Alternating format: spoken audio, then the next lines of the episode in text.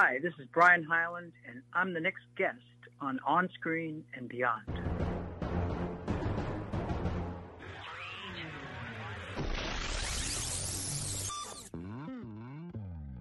On Screen and Beyond, an inside look into the entertainment world featuring interviews with people from the movie, TV, and music industry, news on upcoming TV and DVD releases, and the rumor mill. And now, here's the host of On Screen and Beyond, Brian Zemrak. Thank you so much for joining us for another edition of On Screen and Beyond. I'm your host, Brian Zemrak, and this is episode 567 of the show that keeps you updated on what's coming your way as far as upcoming new movies, remakes, sequels, and TV and movie DVD releases, as well as our interview segment with a guest from the movie, TV, or music industry. This week, we go into the music world, and we've got a great one coming your way. In the 60s, he had a number one hit with the song Itsy Bitsy Teeny Weeny Yellow Polka Dot Bikini. Then he also had another top three hit with Sealed with a Kiss, and in the 70s, he was at number three once again with Gypsy Woman. And he's always had a lot of other hits too throughout the charts and over the years. And we're going to talk with Brian, and that's coming up in a few minutes right here on On Screen and Beyond. So get ready for that. Hope you're going to enjoy that one. It's going to be a fun one. And uh, we've got lots of different interviews coming your way every day as we upload all the old past episodes. And uh, everybody seems to be enjoying those. We uh, hope you're getting on those uh, as we put them up and get them and download them. Download you know, subscribe. That's the best way to get uh, all those episodes coming at you. And also, if you want to keep in touch and what's coming your way, uh, you can check us out on Twitter, and we are at On Screen N Beyond. And if you are on Instagram, you can catch us at On Screen and Beyond Podcast. And uh, that's uh, what we've got coming your way as far as those things. You can see those. We put up some really neat looking uh, stuff on Instagram. Seem, seems to be the one that we're doing the most on. We are on the other ones all the time, but uh, you know that's the one that we immediately put it up on just because we have better access to it uh, with the programs we got and everything. Anyways, uh, we appreciate you uh, downloading those episodes, and uh, also every week we give you a new episode on Sundays.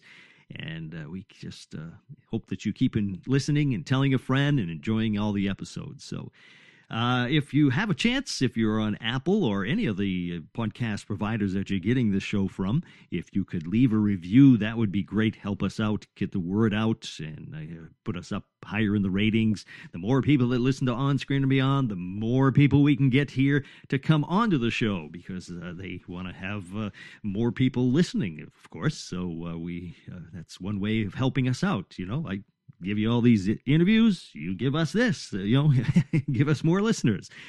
So uh, we appreciate it. Well, what do you say? Let's get into it. Brian Hyland is coming up in a few minutes right here on On Screen and Beyond, and it is time for Remake Madness right here on On Screen and Beyond.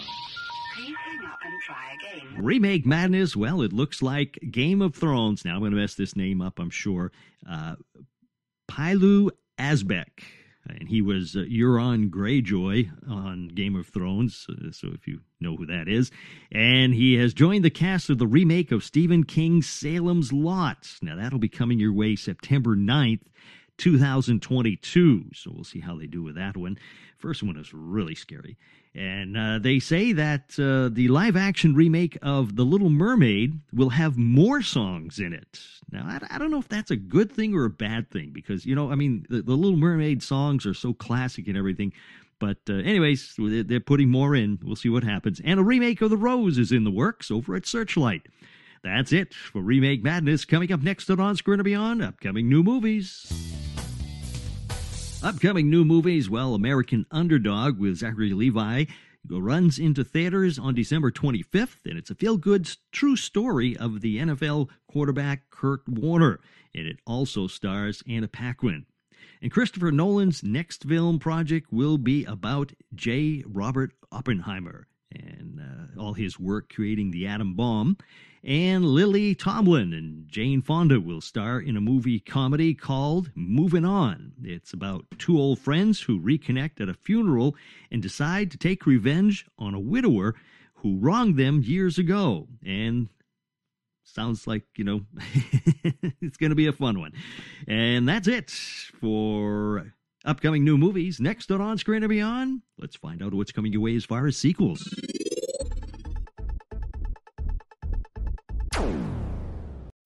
When you need mealtime inspiration, it's worth shopping Kroger, where you'll find over 30,000 mouthwatering choices that excite your inner foodie. And no matter what tasty choice you make, you'll enjoy our everyday low prices, plus extra ways to save, like digital coupons worth over $600 each week. You can also save up to $1 off per gallon at the pump with fuel points. More savings and more inspiring flavors make shopping Kroger worth it every time. Kroger, fresh for everyone. Fuel restrictions apply.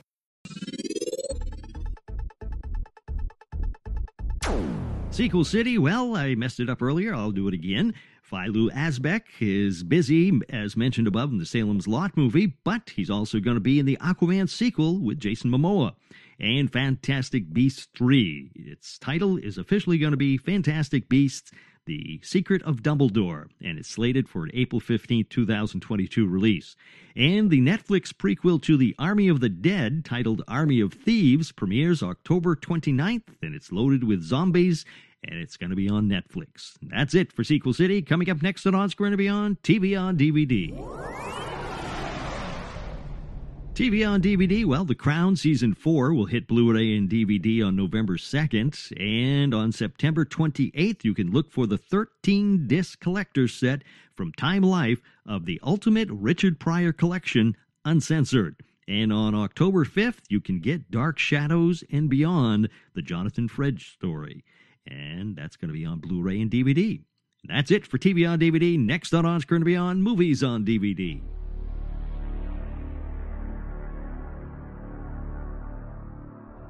Movies on DVD. Well, Roadrunner, a documentary on Anthony Bourdain, arrives on digital on September 28th and DVD on October 12th. And October 19th, you can catch the 1958 classic, cult classic, that is, Frankenstein's Daughter, as it comes out in a special edition Blu ray and DVD. And Don't Breathe 2 sweeps on to 4K HD, Blu ray, and DVD on October 26th. That's it for movies on DVD. Coming up next on On Screen and Beyond, it's TV and entertainment time.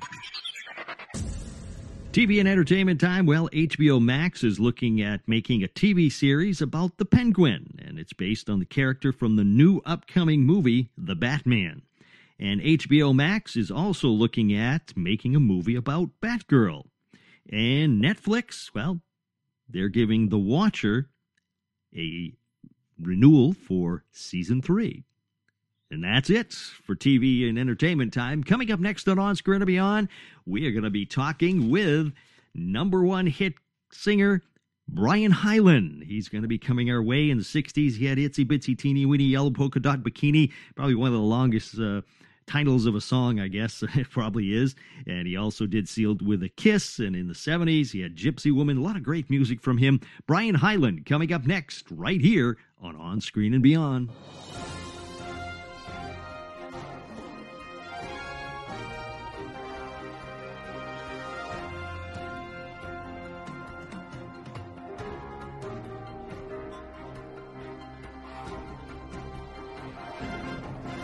Today's guest on On Screen and Beyond has been giving us his music for decades, blasting out such hits as Itsy Bitsy Teeny Weeny Yellow Polka Dot Bikini, Ginny Come Lately, The Joker Went Wild, and Sealed with a Kiss in the 60s, and Gypsy Woman in the 70s, and he continues to tour and make new music to this day. His latest single, Come a Little Bit Closer, and it's Brian Hyland. Brian, welcome to On Screen and Beyond.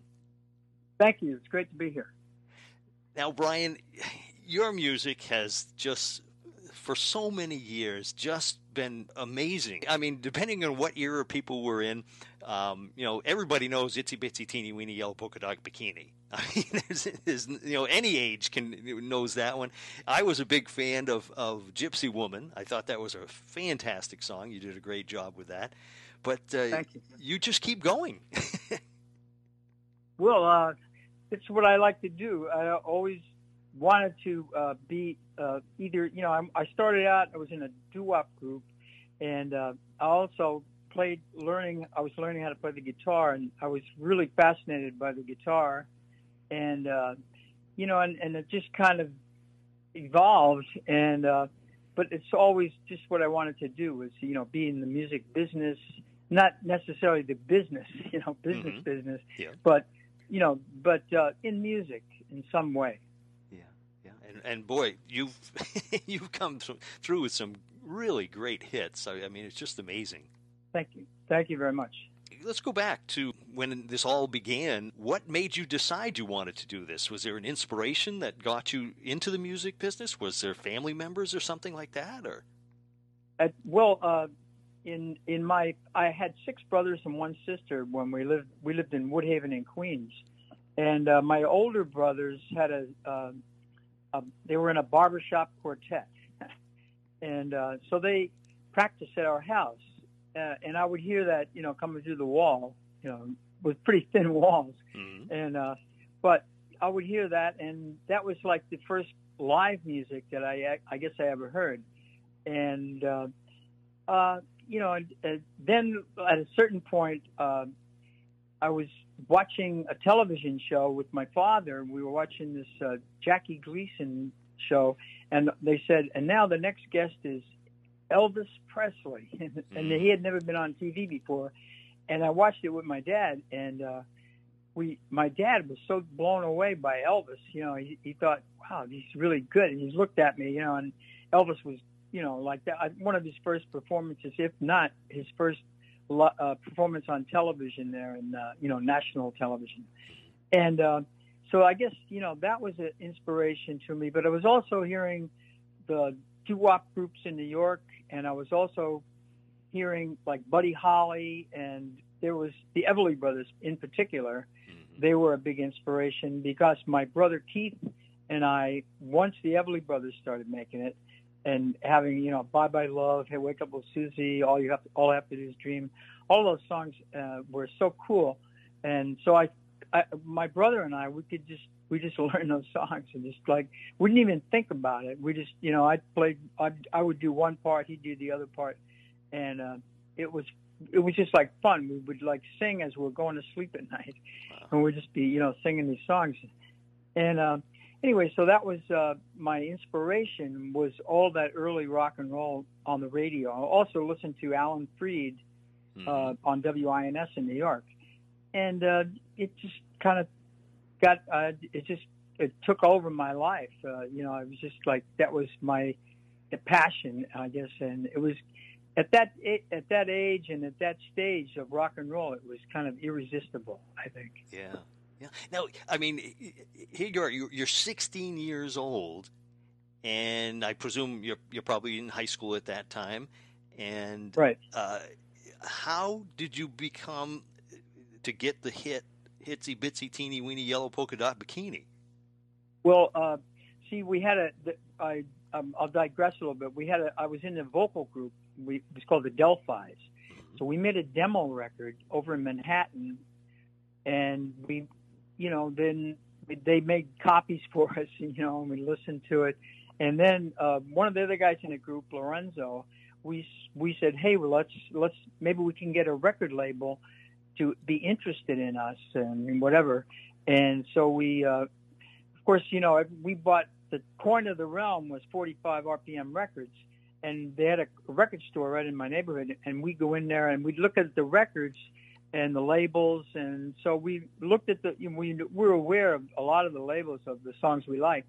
We went and um, got the yellow pages in manhattan and looked up record companies that we were familiar with.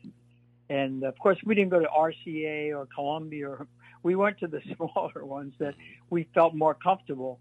Anyway, so it turned out that didn't really happen. We went to a, a different company, and they just, you know, most of them didn't have time even to talk to us or anything. And at some point, we met someone in an elevator, and they said, "Why don't you guys go over to Sammy Kaye's office? They're looking for groups over there, looking for singers." So we we went over there, and they listened. They actually listened to the demo and our, uh, their arranger, Bugs Bower, who was a, an arranger for Sammy Kaye and worked at the publishing company there too. And uh, he listened, and they said, "Well, you know, we're not listening. We're not looking for groups, but we like the way that you sing, Brian. So would you be interested in being a soloist, you know, and going solo?" And so I looked at the guys, and they said, "Go for it." Hmm. And you know, it was that simple, uh, kind of a decision, uh, and just uh, and it, that was that was it. In that moment, I became a solo artist. Wow. And uh, then I started, you know, going over there after school, and uh, and I cut some demos for their publishing company. One thing led to another, and then I got a record deal off one of those demos that I did, and that that first song came out, and uh, and it was on Kapp Records. Kapp Records liked my voice, and uh, so we had this one song came out. It's called Rosemary, and nothing happened with it. Then they said maybe we'll do another session, you know, and uh, so they were looking around for different material, and finally they I got a phone call and they said, "Come on over. We found this cool song. It's gonna blow you away." They didn't say it like that, of course, but you know, Yeah. they said, "You're gonna like this song." So I went over to Manhattan. I took the train, the L train, which is what I did all that in those years, and um, listened to "Itsy Bitsy Teeny Weeny Yellow Polka Dot Bikini" on a demo, which was a couple of girls singing it, and uh, and then, so I, I said, "Well, uh, I, uh, where do I sing on this?" And they said, "Well, you'll do this part, then then you'll do this part together with the girls, and then there's a spoken word part, and it's all going to come together, you know." Anyway, so um, shortly thereafter, we they set up a session. We went in and recorded it, and um, you know, it just came out very quickly, and it just got on the radio almost immediately, Mhm. and uh, it took off. Yeah. Wow. Now, I, I, I want to step back just for something that you had said uh, earlier, and I just want to verify this. Now, you said you went to Sammy Kaye. Now, are you talking the Sammy Kaye? You know, swing and sway with Sammy Kaye? Yes, Wow. that's the one. That's the guy. Yeah. yeah. And you know, he had they had an office, and he was still out doing gigs on the road uh, with his big band. hmm And um, I I met him just a couple of times because he was never really there at that office. But you know, it was it was his office and his operation. Yeah. And wow. uh, but uh, they had a publishing company also, and uh, that was what that was where uh, I. You know, that was my connection into that whole thing. Yeah. yeah it was through the, in their publishing thing. Wow. Now, Yeah. But at 16, you have a gold record. I mean, that's that's incredible. Yeah, that was it. Was um, you know, it, it was just one of those things that it uh, uh, it just uh, because the record was kind of unique and it came out right at the right time, right at the beginning of the summer, uh, and it just got on the radio and it just just went crazy. And they played it. It was an international hit, also. You know, not just in the U.S. It was a hit over in Japan hmm and it was a hit in uh, the UK. And uh, but actually, you know, at that time, the uh, the European artists, especially if the like in France or Germany, and I imagine Spain and Italy and some of the other countries up over there, they would watch the American charts, and there was a delay between when a record was a big hit in America and when it got you know released over there, the um, you know the original American version. So they would they just they could just you know it's like picking horses. They just look at the charts and they say, all right, we do this one and do this one, and uh, they and that that went on for a long time uh, where they would do cover versions of American hits, Uh, and uh, so and especially i in in the uh, play in where they didn't speak English, where it was French or you know Swedish or whatever it was, and uh, so, but the I I my record did good in the UK, Ireland, and Scotland, and Wales, I guess, and and some parts of uh, of uh, Germany and some of the other countries there. It did it did pretty good, and uh, but then like later on when I did Sealed with a Kiss and another song I did which uh, called Ginny Come Lately, yes. which was the song right before Seal with a Kiss. And in that case of that song, that my version of those, both of those, was the main uh, version that was a hit over in Europe. Yeah. Now you mentioned "Sealed with a Kiss." That that that was a, a monster hit too. It. I mean, that was a great song. Thank you. Yeah, that was written by these uh, two songwriters that I met at that time around 1961, and started working with them. And we the first thing we did was a song called "Let Me Belong to You." That came out in 1961, and uh, and it got all the way up to in the top 20. It was number I think it was number 20 on the Billboard charts, and uh, it was uh, the it I was I had a lucky break there because Dick Clark liked that song. He liked he liked my uh, my you know he liked that record, and he started playing it on American Bandstand, mm-hmm. and uh, that kind of was the go ahead for a lot of radio stations, and they started they picked it up and um, started playing it, and so that kind of in a way was a comeback almost uh, from doing a novelty song the year mm-hmm. before and which was a lucky break for me. Yeah, wow. Did you travel with uh, Dick Clark on any of his caravans and things like that? Yes, I did. I was. Uh, I had an honorary seat. I'm kidding, but no, but uh, I did a lot of those uh, uh, Caravan of Stars tours. Uh, yeah, there were quite a. It was a great thing at that time, and we did a lot of them. And a couple, some some years we did like two or three of those tours in the same year, and um, a lot of them. Uh, there was just a whole mess of people on those. Gene Pitney, oh, yeah. uh, you know, the Supremes were on some. Lou Christie, Johnny Tillotson, the Drifters, uh, the Shirelles, the Crystals. Yeah. Um, like a lot of the artists that were currently on the charts too. Dick Clark would always do that, and like with the Supremes in particular, he called, uh, I guess he called Berry Gordy, Dick Clark did, and said that he wanted actually Brenda Holloway, who had a song at that time called uh, Every Little Bit Hurts. Mm-hmm. And it was a pretty cool record. And so Berry Gordy or whoever he talked to, I guess it might have been Berry Gordy, he said, all right, you can have uh, Brenda Holloway will do your tour, but we have this new group called the Supremes, and they got a new song just came out called Where Did Our Love Go? And if you get Brenda Holloway, you have to you want you you'll have to take this other group too uh, as a package. And so Dick Clark, all right, all right, that's cool. And uh, sure enough, um, I was on that tour, and their record, while in the you know like it just took off. It was a giant hit. Mm, I guess, yeah. Wow. W- what was Dick Clark like? Dick Clark was he was uh, very I guess I don't know how to explain it. He was a very good businessman, and he treated everybody equally. He was very uh, that way. Everybody got equal billing for the most part, except the very headliner would he would you know be the featured whoever that was, mm-hmm.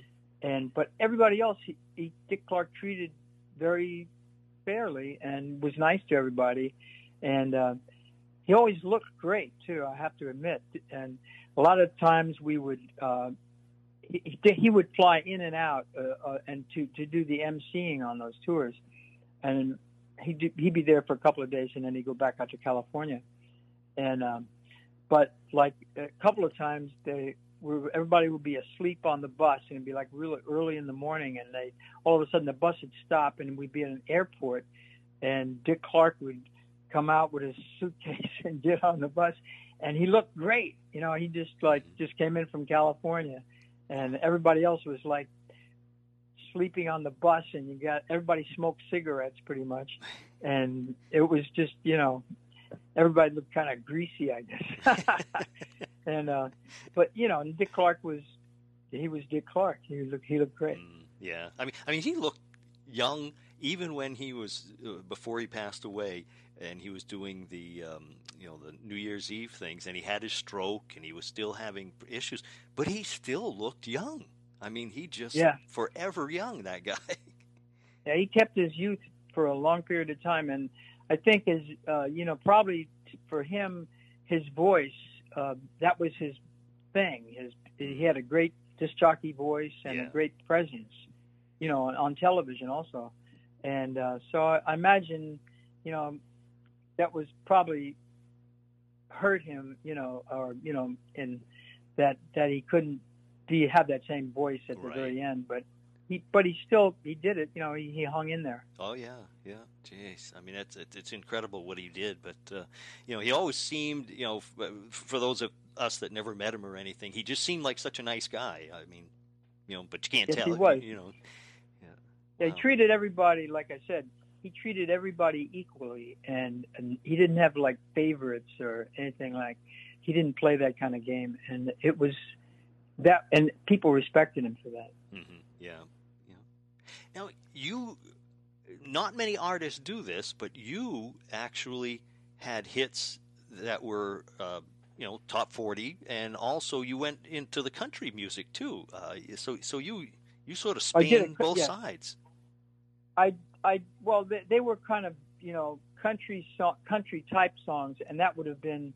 Uh, the the song that actually with the follow up song to Seal with a Kiss was "Warmed Over Kisses" and left over Love," and uh, which was, uh, you know, and at that time I was out doing uh, doing one nighters. I was out on the road that year, '62, and uh, I told the songwriters.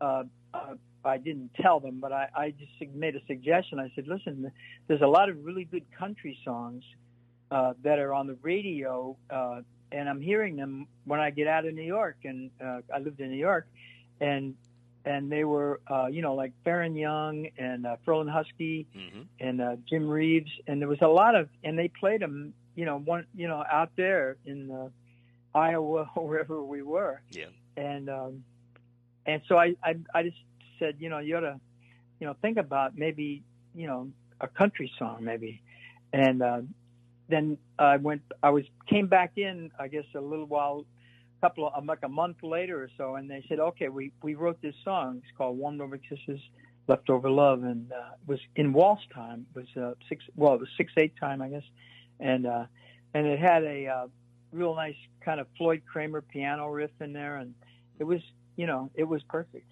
But uh, it only got up to number twenty, but uh, it was still. A, I'm proud of that record. It was good. Right. Yeah. Actually. Uh, there was another song after that which did less, uh, called uh, "I May Not Live to See Tomorrow," but that was pretty, also a kind of country type song.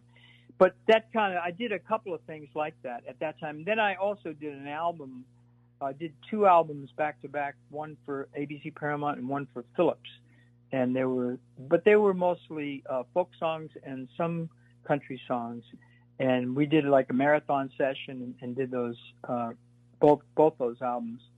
And um, but it wasn't like I was going to become a country artist or anything like that. Mm-hmm. I just liked that at that time. Yeah, yeah. yeah. Well, that, those were the days when radio stations, top forty stations, played country top 40 didn't make any difference a, a, a, good song was a good song and it wasn't segregated like it is now you know i mean you got your rap stations and you got the you know it's all right you know separated but back in the days in those days it was you know if it was a good song it was a good song it didn't make any difference you're absolutely right, and it was uh, like today. I, I, I think uh, I think it's like niche kind of thing, mm-hmm. where there's some people that will just listen to just like one type of of rap song or one type of uh, country songs.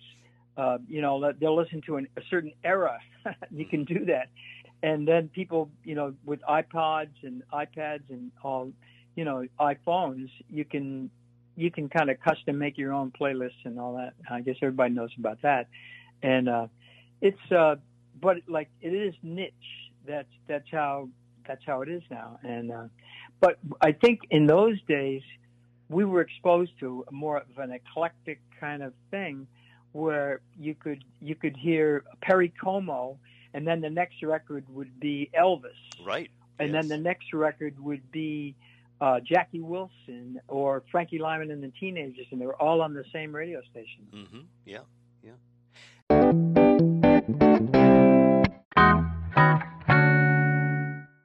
Now, is it true that you were on to, to, to tell the truth? Yeah, I was. The, and actually, the uh, yes, I you know, hello, my name is Brian Hyland. then the other guy says the same thing, and. Uh, so yeah, I did. That was like a, a one afternoon out of my life, mm-hmm. and I went there to that. It was a studio there in Manhattan. Uh, I I forget what network it was, and yeah, that was kind of fun. And it, actually, that clip is up on YouTube. If anybody wanted to watch it, it's up Oh, there. yeah. And uh, And now for was some reason, they they put that up. Yeah. was Go ahead. was Garry Moore the host at that time? No, I don't think so. No. Yeah, I, I forget exactly who was. I know that I think Polly Bergen was one of the uh, you know the guessers or you know in the panel. Yeah, the, the other panel. And yeah. uh, yeah. there was yeah. I can't remember the other, but you know it's up there. If anybody wants to watch that. Yeah, yeah, I'm gonna have to watch that. That's that's pretty cool. Were you writing your own music, or were were you having people write your songs? Well, no, it wasn't like I was having people write songs for me. No, but uh, the the writers, uh, I guess I gave that impression about about the warmed over the kisses. But the, like the song, uh, when I started working with uh, Gary Geld and Peter Udell, they had a backlog of songs already, and they had uh, they had already written "Ginny Come Lately" and "Seal with a Kiss," both of those songs, and uh, they and so that in uh, they had they had a whole mess of songs, and they were really good songwriters. But to, over time, I didn't I didn't really start writing songs until I guess I was on a tour with a, a guitar player, and one of the guys in the band, his name was Jimmy Holvay, and uh, Jimmy and I started writing songs on the bus. We're we're it was like a, uh, it, I mean, it was a Dick Clark caravan tour, but it was a very scaled down tour. It was just a couple of acts, and uh, it was myself, Bobby Freeman, Jewel Akens, and Shirley Ellis, who had the, the name game and uh, down to the real nitty gritty. And uh, so on that tour, uh, Jimmy, we started writing songs. Just on that, we had, you know, we had a lot of time. Uh, just sitting on the bus, and we had guitars, so we started writing songs, and that was great. And we wrote, I guess we wrote about maybe 15 different songs, and uh, I rec- I recorded one of them, and uh, but then after that tour, he continued writing, and he wrote "Kind of a Drag." Oh yeah, for that song. It's a huge. I think it was number one record, yeah. and uh, so he, uh, you know, he continued on and wrote a whole bunch of stuff for the Buckinghams The Buckinghams. and yes. um, he did stuff. He wrote songs for other people also.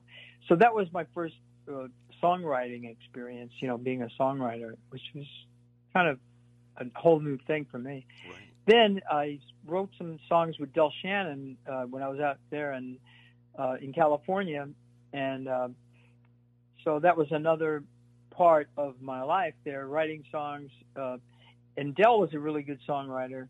Uh, you know, he wrote "Runaway," "Hats Off Mhm. to Larry," "Little Town Flirt."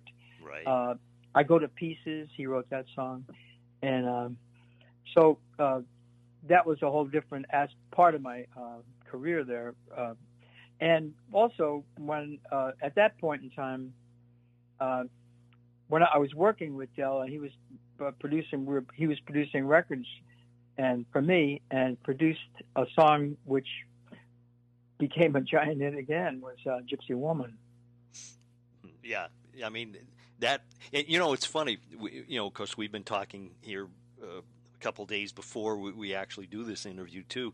But uh, after we had talked the first time, um, one night I was watching a movie, and while I'm watching the movie, uh, it's an it was an older movie, and uh, uh, all of a sudden they start playing Gypsy Woman. I told my wife, I said, "That's Brian Hyland." I said, "I'm going to be talking with him shortly." But uh, yeah, it was kind of cool to hear that. And um, uh, but Gypsy Woman, I love that song. That was a great song, and uh, that was Curtis Mayfield did the wrote that, right? He wrote that, and yeah, the uh, he he was on the we were on the same label. The Impressions were also on ABC Paramount, and uh, that was their I think their first big hit as the Impressions. Except I mean they had for Your Precious Love with Jerry Butler, and uh, but uh, I think their first really big and big hit was uh, Gypsy Woman and uh, was I think it went number one or it was in the, you know right up there in the, on the R and B charts. And uh, I don't and anyway, uh, I love that song. I always thought it was very mysterious sounding. And, Yes, uh, you know the definitely. story, the story, and the, it, it just puts you right there. The the lyrics, and um, so that was uh, I was I felt lucky to have a hit with that song that I liked so much that uh, that I and it, when I sing that on stage, I, I can put myself right into that scene, you know, from nowhere to a caravan, Mhm. you know, and, and like that whole thing. It's great. Yeah. Wow.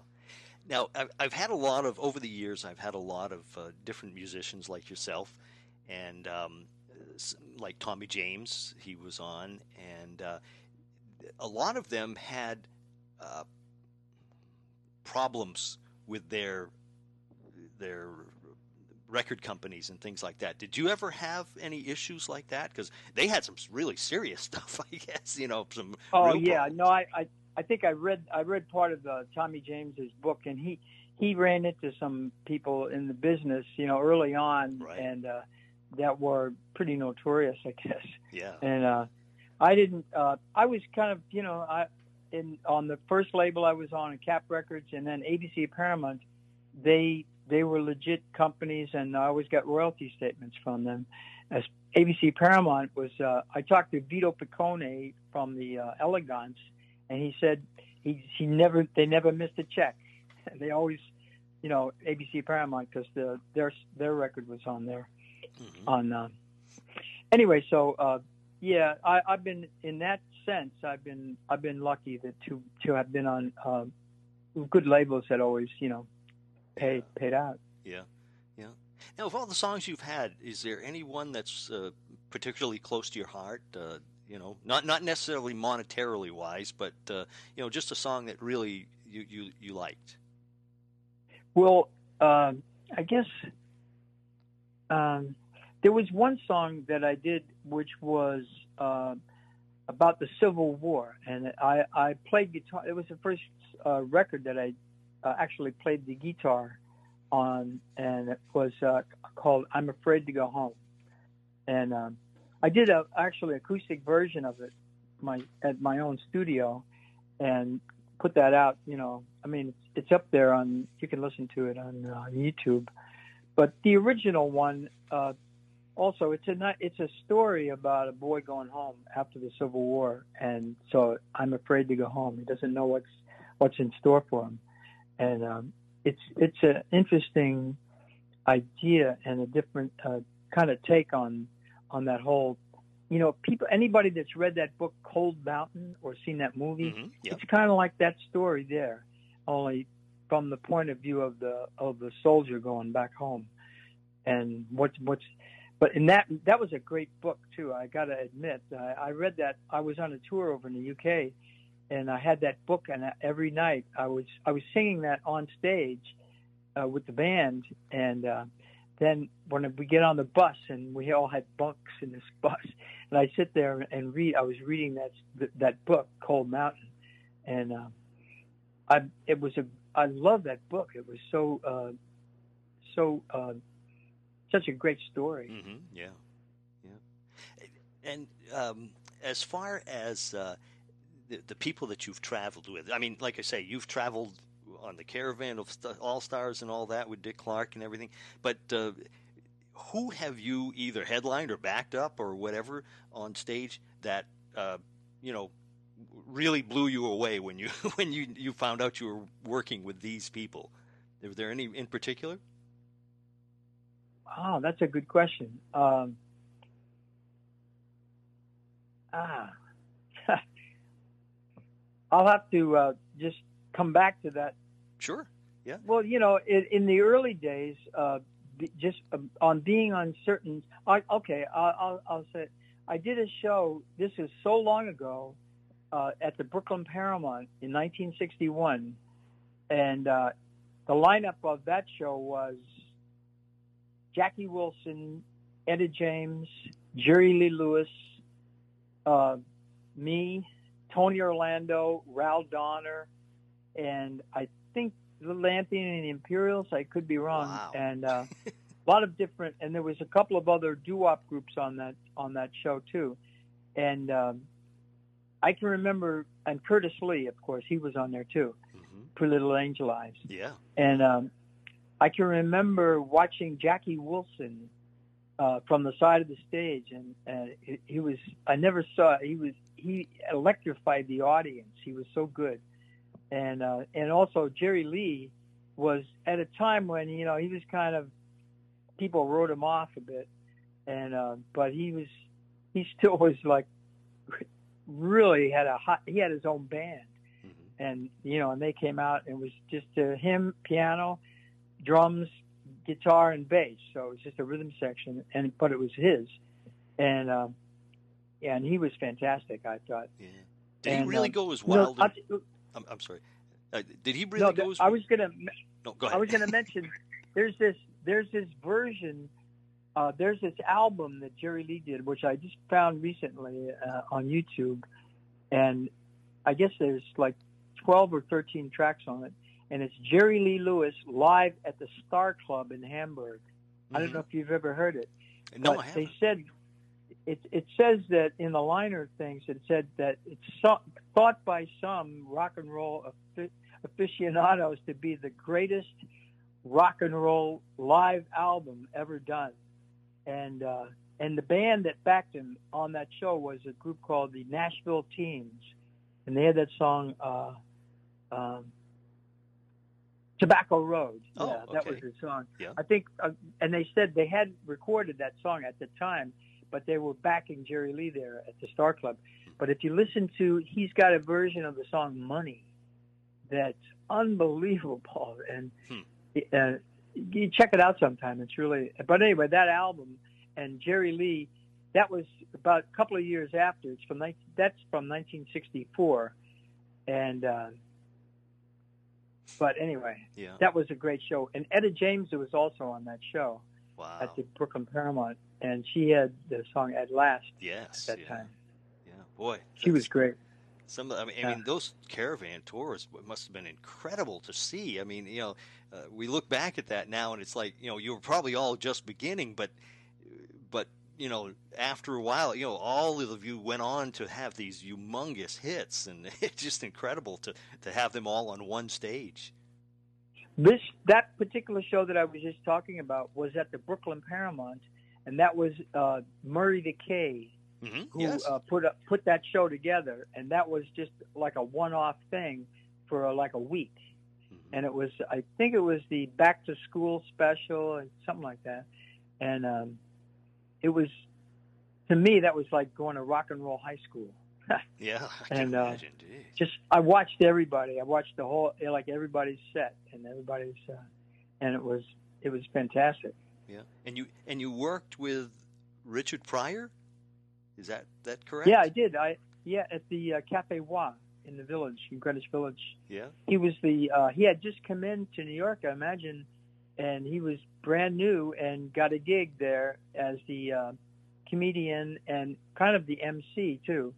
And he would, you know, did his set and I think, yeah, and he was. Uh, I watched him every night. He was, you know, and he was always he was very funny, and I think that uh, his uh, probably. Uh, men, not mentor, but person that he was that a lot of comedians were was uh, Bill Cosby. He was like their, uh, you know, he he had made it big, so they were everybody wanted to be like Bill Cosby or you know, Yeah. at that time, and uh, but Richard Pryor was totally unique though. Uh, I mean, he might have thought that, but he he was totally he did his own thing, Hmm. and uh, he was great Yeah. actually the dressing room they had there at the Cafe Wha was you had a it was so small it was like a broom closet and uh everybody had to use this one dressing room you had a you know you had one person at a time in the dressing room and uh it, that was a really fun kind of gig to do it for myself because I I had been on you know done tours and uh you know on buses and things like that so and they where they had regular big locker rooms or wherever they, you know, Mhm. on a lot of those tours. It wasn't really where we played theaters a lot. There, that mostly uh, when you play when I played over in the UK, we would they would have uh, theaters and it was very nice. Yeah. Now you're you're still touring, right? You're you're still touring. Yeah, And uh, yeah, I'm- I, I got some shows coming up. I was going to say on October 2nd, I'm at the Count Basie Theater in Red Bank, and then in I'm doing a gig at the Bergen PAC Center in December, and I'm doing cruises also, rock and roll cruises. I'm I'm doing one of those yeah, in February with Rocky and the Rollers. Hmm. So Wow. we're you know we're out there still you know doing one nighters and you know that's what we do. yeah. You must love doing it, right? I mean, otherwise you wouldn't do it. I do. I I I, I just uh, I played a, uh, the show in because everything like a year ago when COVID hit, when you know like March first, hmm it was like death. All the gigs for the whole year within a couple of weeks just got. Luckily, they just they didn't cancel them, but they postponed them. Yeah. and so you know but it was just you know nobody was doing anything and um anyway so in um i played a gig in monterey in uh, in august and that was um not august in, in july and um that was uh like first gig that i actually got to do you know since um Must have been, covid yeah, it must have been nice Yeah, to get was- back out there.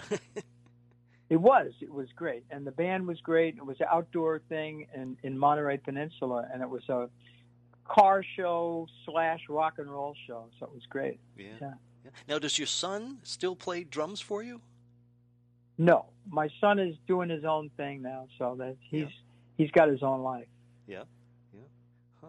Well, uh, uh, I wanted to just finish up with a couple of questions here. One one question, but but before we do that, is there a place that uh, online or anywhere that people can, you know, check out to see where you're going to be performing and when, so they can keep uh, connection with you if they want to see you in live? Well, I'm on Facebook, and people, you know, they they they, they have a, a page up there that has lists shows that I'm gonna do. Also, I have a uh, BrianHyland.com. That's that's another uh, thing, and uh, so I guess the Facebook uh, is uh, probably where most people check out, you know, things like that. Mm-hmm. Yeah, yeah. Well, I, Brian, I want to finish up with this question, and it's a, like a two-parter. But uh, when you sit back and relax, what are your favorite TV shows now and of the past? And what are your favorite movies now and of the past? well, That's a good one. uh, well, you know the the movies that uh, that I'm, I'm always attracted to. Uh, I don't know why. Uh, would be like film noir movies. You know, on Turner Classic Movies. Yeah. I find myself watching those a lot. And uh, lately, I'm married. My I have a new wife. Got married in uh, April. Oh, well, And, uh, congratulations! My wife and I we watch musicals now. hmm and so that's like a whole thing I never really watched much before, and so I I love that. Yeah. And uh, yeah, so I'm I'm learning about a whole new type of movie. Yeah. What about TV? Any favorite shows? Well, that's you know I, I I've been watching some of the doctor shows, um, and and um, I don't know. I I guess I I I just draw a blank on that one. Yeah, no, no problem. Yeah, yeah. What about when you were a kid? Did, did, did you ever get to watch TV while you were traveling around and everything back then? You see, I think that's where it all started with with not because I never, I couldn't really. Uh, from the time when I was 16, I was out doing one nighters and doing shows, Yeah. and so it was I was disconnected from that kind of thing. Right. But before that, I watched The Honeymooners, I watched uh, uh, The Outer Limits, Twilight Zone. Yeah, uh, great shows. you know, I I guess those are the ones I was uh, you know fascinated by. Yeah. Especially uh, the Jackie Gleason show, uh, you know, and um, I guess uh, I guess that that would those would have been the ones, uh, and probably some of those pl- uh, Playhouse 90 and things like that I used to watch once in a while. hmm Yeah. Well, Brian, I, before we go, I almost forgot about this, but I want to m- mention about your latest single. Can you tell us about it? Okay, well, this is a song that uh, called "Come a Little Bit Closer," written by Boyce and Hart Mm-hmm. And Wes Farrell, and uh, was originally recorded by Jay and the Americans, and they had a great version of it. And uh, I guess it was in the '60s when it first came out, and so I always liked that song. I liked the story, so uh, I was messing around with my guitar, uh, and I I had this uh, guitar like Keith Richards, where he pulls off the bottom E string and pl- and tunes it to an open G tuning. So I was messing around with that, and then I came up with the you know just started playing that song just out of the blue, and I came up with this nice arrangement uh, using that as the basis, uh, the five string Keith Richards tuning there, open G, Mhm. and uh, you know, and it just kind of evolved, and and I did the whole thing myself. I did the the guitars, the bass, the keyboards, all of the vocals, the whole thing, Wow. and I mixed it and the whole thing using uh, Apple Computer, uh, and I used this program called Logic. Yep. And I did the whole thing, and uh, it's up there now, and you can listen to it. It's uh, it's on YouTube, and it's also on Spotify and Apple Music too. yeah. Now, did you do this during uh, COVID? Yes, I did. Yeah, Yeah. I, w- I worked on it. I worked on it a little bit, and then I stopped, and then I worked on it more, and it was like it evolved. You know, I didn't do it all at the same time, and uh, but I, I kept going back to it, and because I liked the way it sounded. Yeah. Huh. It, it- it's funny because like uh, a lot of artists did that. They they they didn't go into studios. They did their own thing. Like like Paul McCartney, he had he put out an album that uh, he did during COVID, and he did all the instruments and everything. And uh, uh, it seems like Yeah. a lot of different artists did that. Yeah, it's uh, it's actually very uh, easy to do that now because of the technology and the computer programs and uh, microphones, of course, you know, and all these other things that you need. And but nowadays you can, uh, you know, with you can you can pretty much do the whole thing, even mixing it too. So Right. Yeah. Yeah. it is it is possible. Well, Brian, I- I cannot thank you enough for joining us and uh, taking the time to tell us uh, about your, your music and everything. And uh, I thank you so much for, for joining us. Thank you, Brian, and it was great being on your show. And a big thank you going out to Brian Hyland for joining us here at On Screen and Beyond, taking us back into time to uh, the 60s and 70s and the music he's doing now and his touring and everything else. Uh, a lot of fun. Brian Hyland right here on On Screen and Beyond. And uh, we are, you know, just we, next week we have an Emmy winner coming our way. The following week we have an Emmy nominee coming our way. We've got a lot of great shows coming your way. Fantastic people with so many stories to tell us, and I hope you're going to be here joining us and telling a friend and getting things going so we can get more listeners here at On Screen and Beyond. And uh, if you can do me a very big favor, download, download, download. Get everything you can. Download them all. You know download them again. we appreciate it. And uh, we do love having uh, a lot of people listening to On Screen and Beyond. And I'm sure that if you tell a friend that they'll find somebody that uh, we've interviewed and uh, they'll uh, just enjoy hearing that person tell their story.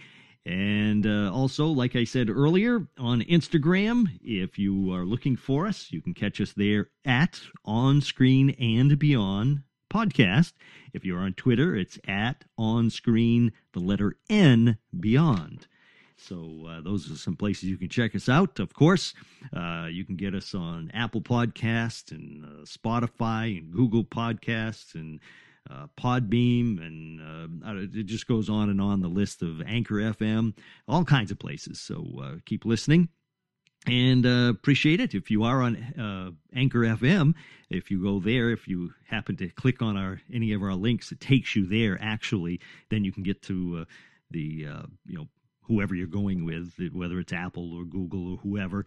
But uh, w- while you're on there, Spotify too is there. But uh, if you are on there, you can. There's a button that says message, and you click that. You can actually just talk to me and uh, then you submit it, and it'll uh, come to us, and uh, we'll have a, a little uh, clip of what you said. You know, the whole thing will come come my way that way. So that's a kind of neat thing.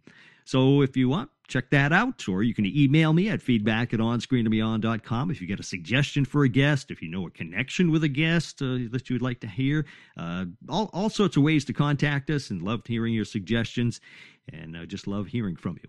So uh, that's it. That's a wrap for this episode of On Screen and Beyond. So until next time, when we once again take you on screen and beyond, I'm Brian Zemrak. Take care.